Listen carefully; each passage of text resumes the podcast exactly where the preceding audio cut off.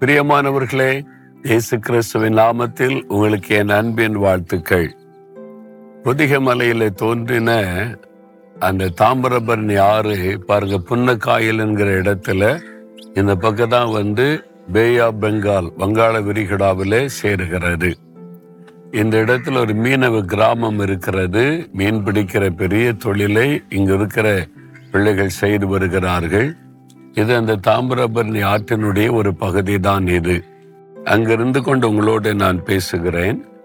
எண்பத்தி நாலாம் சங்கீதம் ஐந்தாம் வசனத்தில் ஆண்டவர் உங்களுக்கு ஒரு வார்த்தை சொல்லுகிறார்.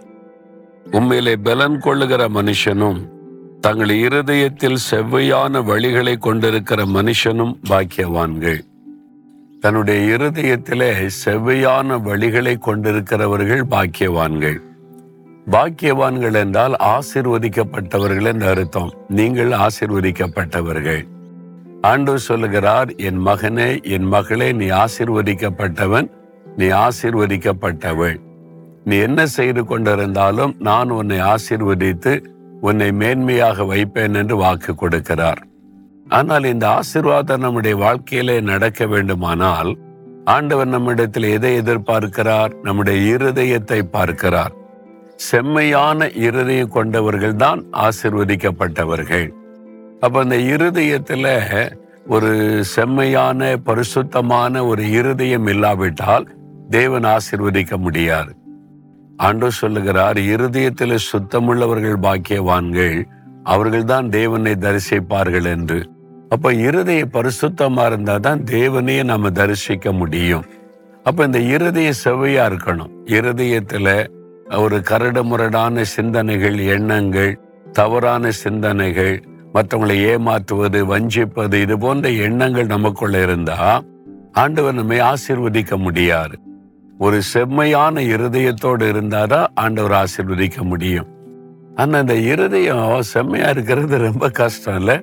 இருதயமே திருக்குள்ளது மகா கேடுள்ளதமா இருக்கிறதுன்னு பைபிள்ல தான் சொல்லி இருக்கிறாரு ஏன்னா அந்த மனுஷனுடைய இருதயத்துக்குள்ள இருந்துதான் பொல்லாத சிந்தனை விபச்சாரம் வேசித்தனம் அசுத்தம் காம விகாரம் வன்கண் தூஷணம் பெருமை மதிகேடு எல்லாம் புறப்பட்டு வருகிறதுன்னு இயேசு கிறிஸ்துவே மனுஷனுடைய இருதயத்தை பற்றி சொல்லுகிறார். அப்ப இந்த இருதயம் பரிசுத்தமாக என்ன பண்ணணும்? இயேசு கிறிஸ்துவனுடைய ரத்தம் சகல பாவங்களை நீக்கி சுத்திகரிக்கும். நம்முடைய ட்ரெஸ்ல ஒரு அழுக்க படிஞ்சா அது சுத்திகரிக்கிறதுக்கு சோப்பு இருக்கு. உடம்புல இருக்கிற அழுக்க போகிறதுக்கு ஒரு சோப்பு இருக்குது. தலையில இருக்கிற முடியில இருக்கிற அழுக்க போகிறதுக்கு ஷாம்பு இருக்குது. இருதயத்தில் இருக்கிற அழுக்கு எப்படி போக்க முடியும்? இயேசு கிறிஸ்துவின் ரத்தம். அதுக்கு தான் சிலுவையில தன் பரிசுத்தமுள்ள ரத்தத்தை சிந்தினார். அதனால தான் நம்ம தினமும் ஆண்டவிடத்துல போய் ஆண்டவரே உடைய ரத்தத்தினால என் இருதயத்தை கழுவுங்க.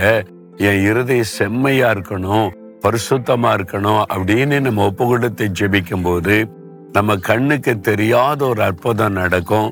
அவருடைய ரத்தம் நம்மை கழுவி சுத்திகரிக்கும். அப்ப உள்ளத்துல ஒரு பெரிய சந்தோஷ சமாதானம் இருக்கும்.